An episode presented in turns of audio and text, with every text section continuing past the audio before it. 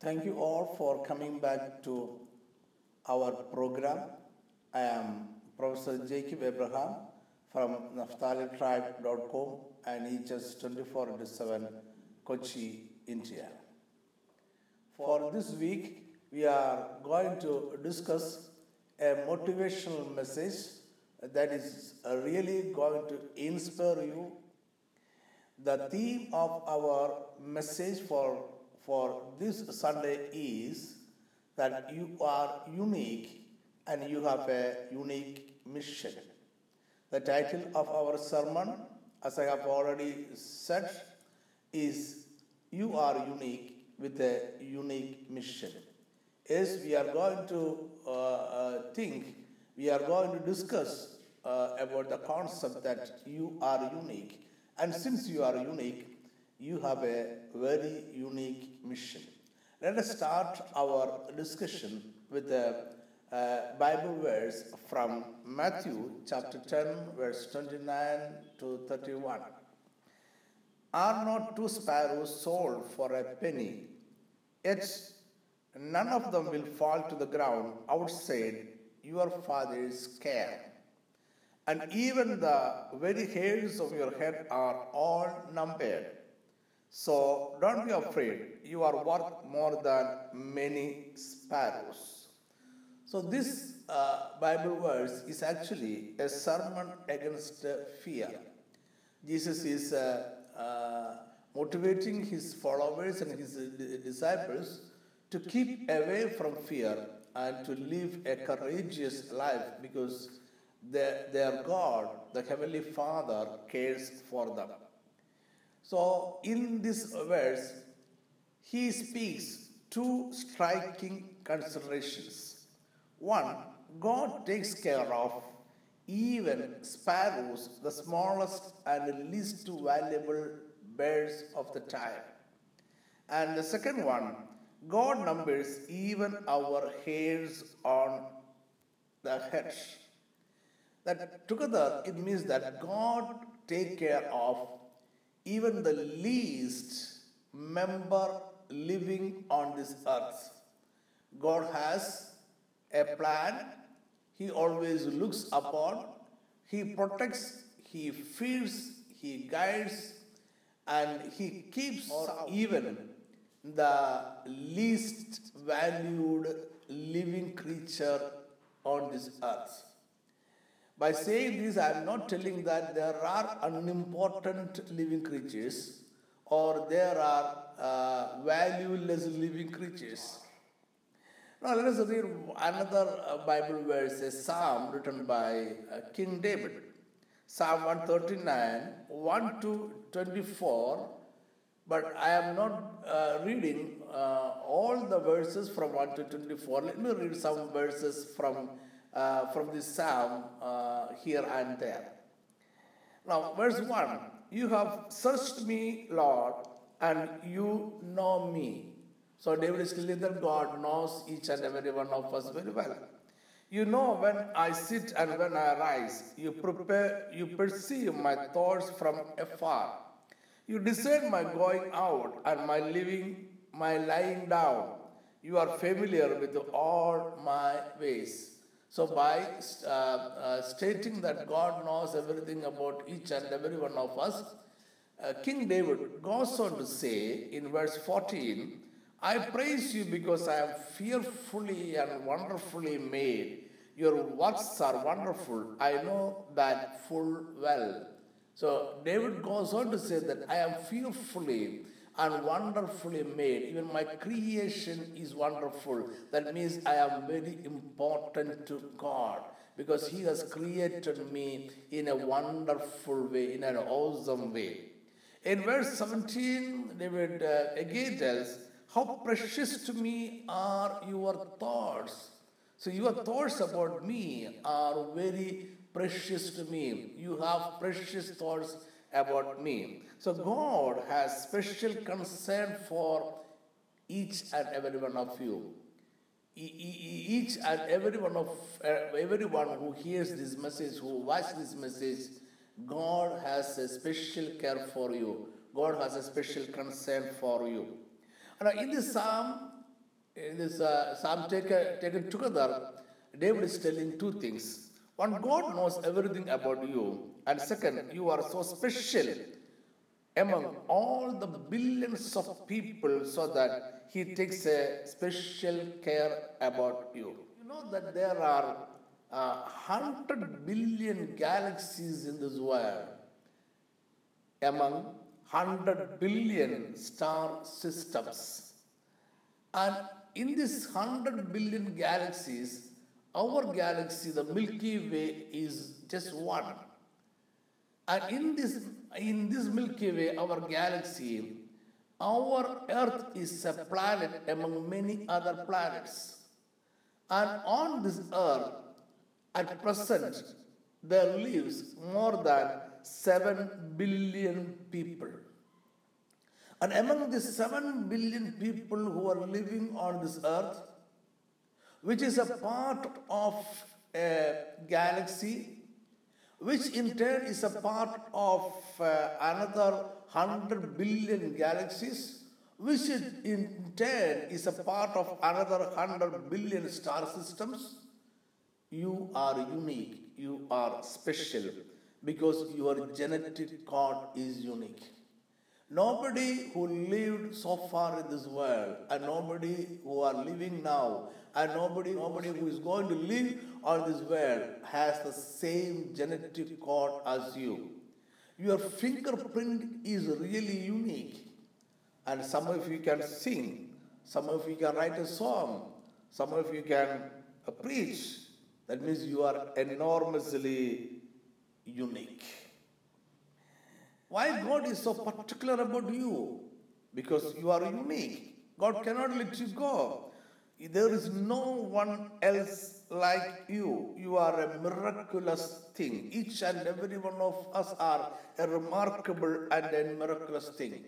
Nobody can duplicate us. So we are alone. You are really unique. No one who has ever lived or is to come has had your combination of abilities, talents, appearance, friends, acquaintances, burdens, sorrows, and opportunities. No one's hair grows exactly the way yours does. No one's fingerprints are like yours. No one laughs or sneezes the way you do. No one prays about exactly the same concerns as you do. No one is loved by the same combination of people that love you. No one can reach out to others in the same way that you can. No one can speak your words. No one can convey your meanings. No one can comfort with your kind of comfort. No one can bring your kind of understanding to another person. No one can be cheerful and light-hearted and joyous in your way. No one can smile your smile. No one else can bring the unique impact of you to another human being. You are meant to be different. Nowhere ever in the whole history will the same things be going on in anyone's mind, soul, and spirit as are going on in yours right now. No one before, no one to come you are absolutely unique. If you do not exist, there will be a hole in creation, a gap in history, something missing from the plan for humankind. You are absolutely unique. And since you are absolutely unique, let me tell you, you have a unique mission from God. You have a unique appointment, God an appointment that is different from any other person who lived on this earth, who are living on this earth, and any other person who will live on this earth. So, if you do not accept this mission, if you do not do this mission, if you do not complete and fulfill this unique mission, it will lay undone forever. Nobody else can do it in the way that you can do it. So, usually we believe and usually we say that if we do not accept God's call to His ministry, God will find somebody else because there are a lot of people in this world And God can use anyone. That is not exactly like that. If you do not do your mission, it will lay undone forever. Nobody else can do it because nobody can do it in the way you can do it. A substitute person is a substitute way. A mission for you can be substituted by another person, but that is a substitute way because everyone is unique. God actually can use anything, anywhere, anyway to fulfill his purpose. That argument is right. When Jesus entered Jerusalem and was hailed with the messianic references, Jesus told his critics that if his disciples keep silent at that time, the stones themselves would announce the messianic entrance. Jesus can do it. God can do it, but in a different way, in a substitute way. Because there are examples, there are instances in the Bible uh, where God used animals to, to, to speak his messages to human beings. So God can do it. It is not an impossible thing God, for God. But that is another way. That is another thing. A substitute way is a a substitute person is a substitute way. Now let us think about the uh, mission for the promised land. The mission for the promised land was one and single mission to deliver the people from uh, from the slavery of from the exile and slavery of uh, Egypt, lead them to the promised land and conquer and inherit the promised land. That was one mission. But for this one mission, God used three different persons with three different characters. Now, Moses was the national leader God chose. God's special envoy. Moses was God's special envoy to deliver Israelites from Egypt. His cousin Aaron was selected as a spokesman and assistant of Moses, and later he was appointed as the high priest of Israelites. And then uh, there is another person, a third person, Joshua, who Joshua was a warrior who led the people to the promised land who conquered the promised land and who helped the people to inherit the promised land. See, one mission, God used three different persons with three different characters. Think about the prophet Jonah. In Jonah chapter 3, verse 1 2, we read, Then the word of the Lord came to Jonah a second time Go to the great city of Nineveh and proclaim to it the message I give you.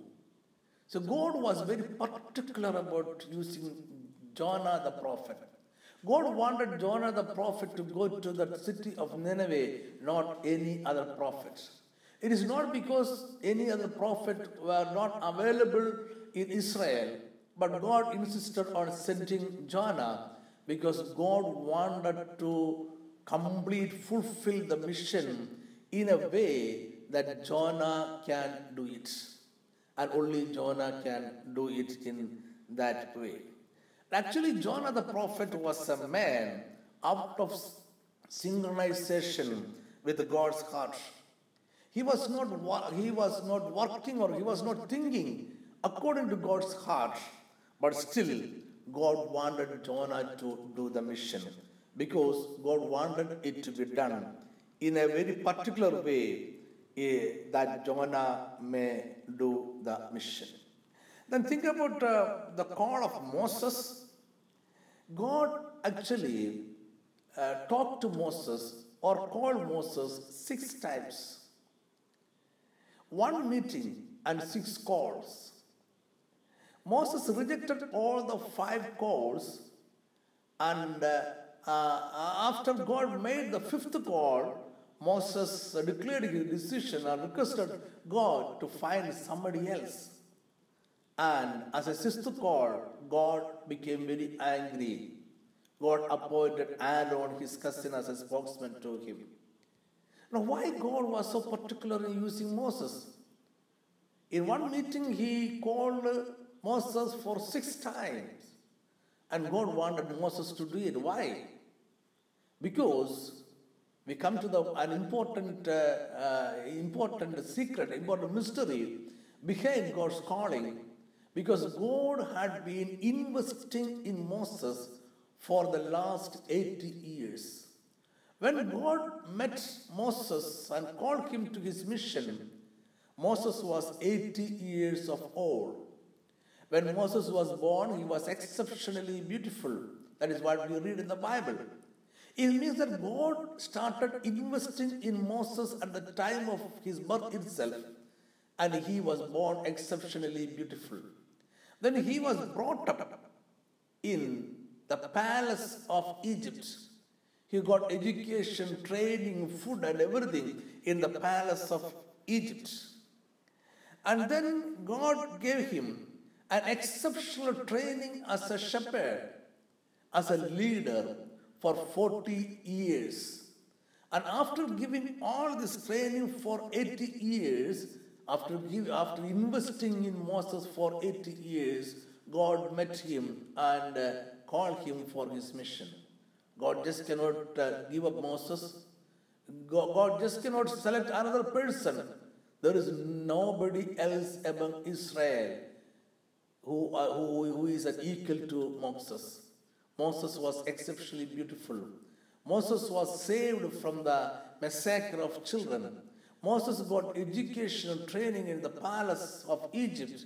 Moses got training as a shepherd for 40 years. That means Moses got training as a, as a leader, as a patient leader. He got some lessons in patience for 40 years. God want Moses.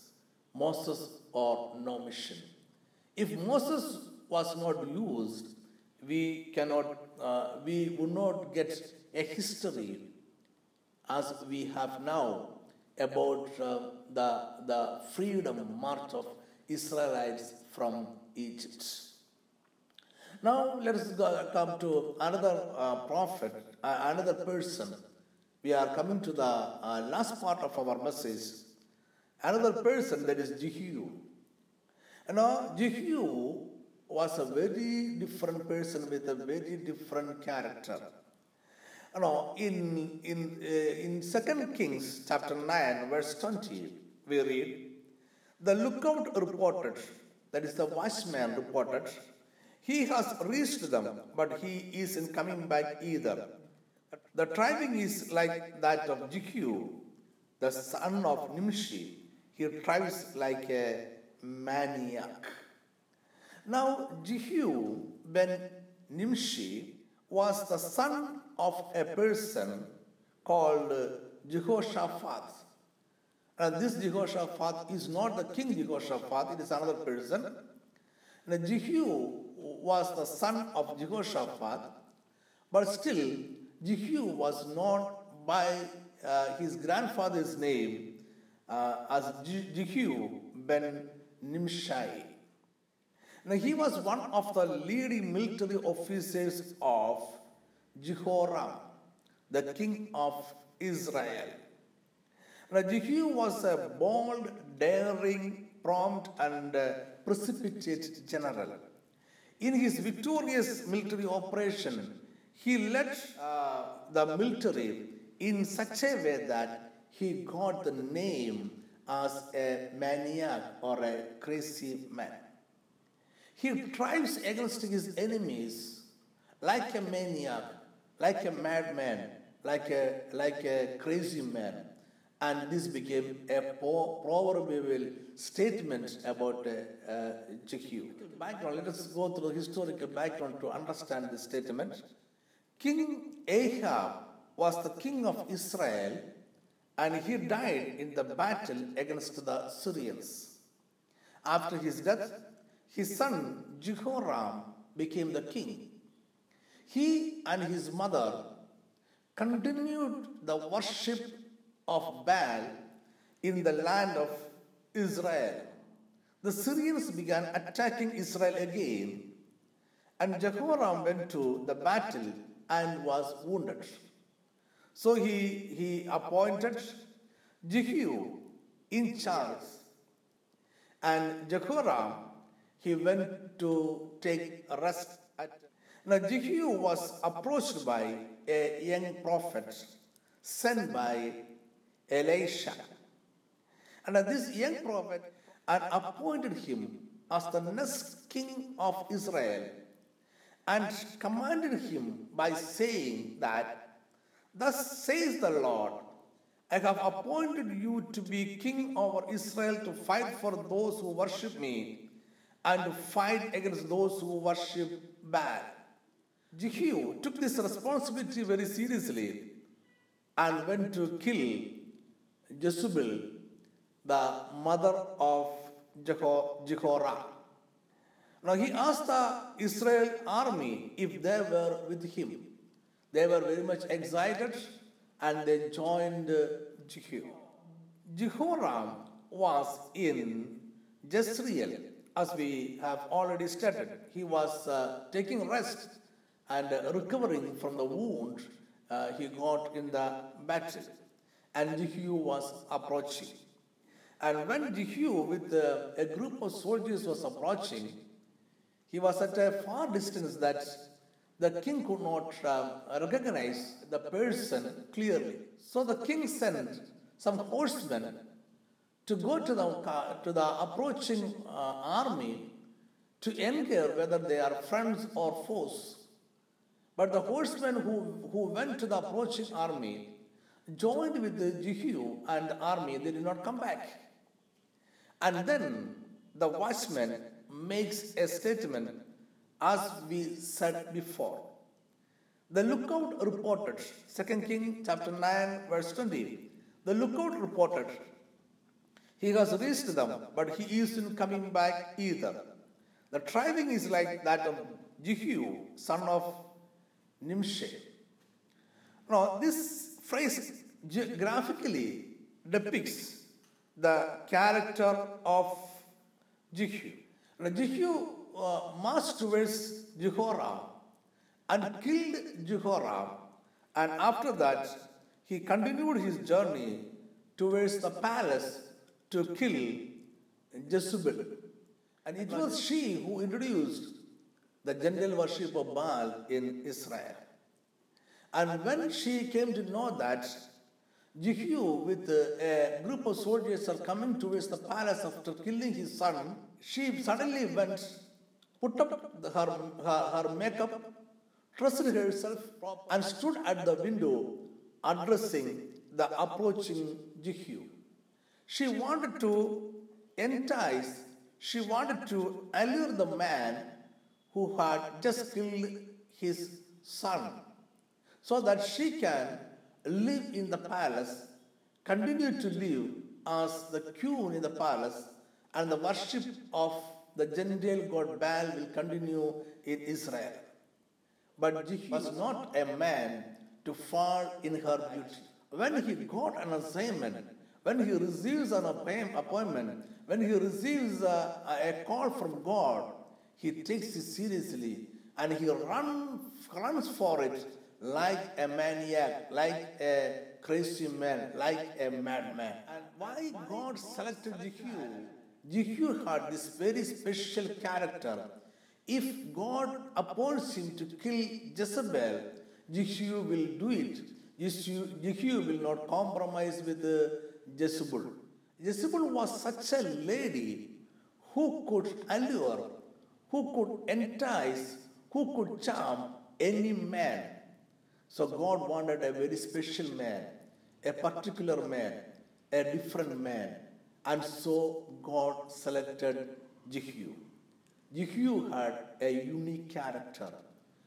When Jehu gets an appointment, when Jehu gets a call, when Jehu takes up a task, he goes after it like a crazy man, like a maniac. And God wanted a person with this character Otherwise, the person may fall into the trap of Jezebel. So that is why God selected Jehu. So Jehu's selection was unique because Jehu was unique. You are unique. I am unique. Each and every one who hears this message is unique. And since you have a unique mission. So we must recognize our mission. That is not the same as somebody else. It is a different mission. Our mission is not same as any other pastor, any other uh, priest, or anybody else. We have a unique mission. So we should not imitate anybody else because our mission is unique. And remember, if you reject God's call, if you reject God's appointment, the assignment assigned to you will lay undone to eternity. So when you start in eternity, you will look back, you will regret if you reject your appointment. Let it not happen like that. Let us accept our appointment. Let us understand that we are unique. We are very important to God. And since we are unique, we have a unique mission. And we have to do it. If we do not do it, it will lay undone to eternity. May God bless you. See you again on uh, uh, next Sunday with another message.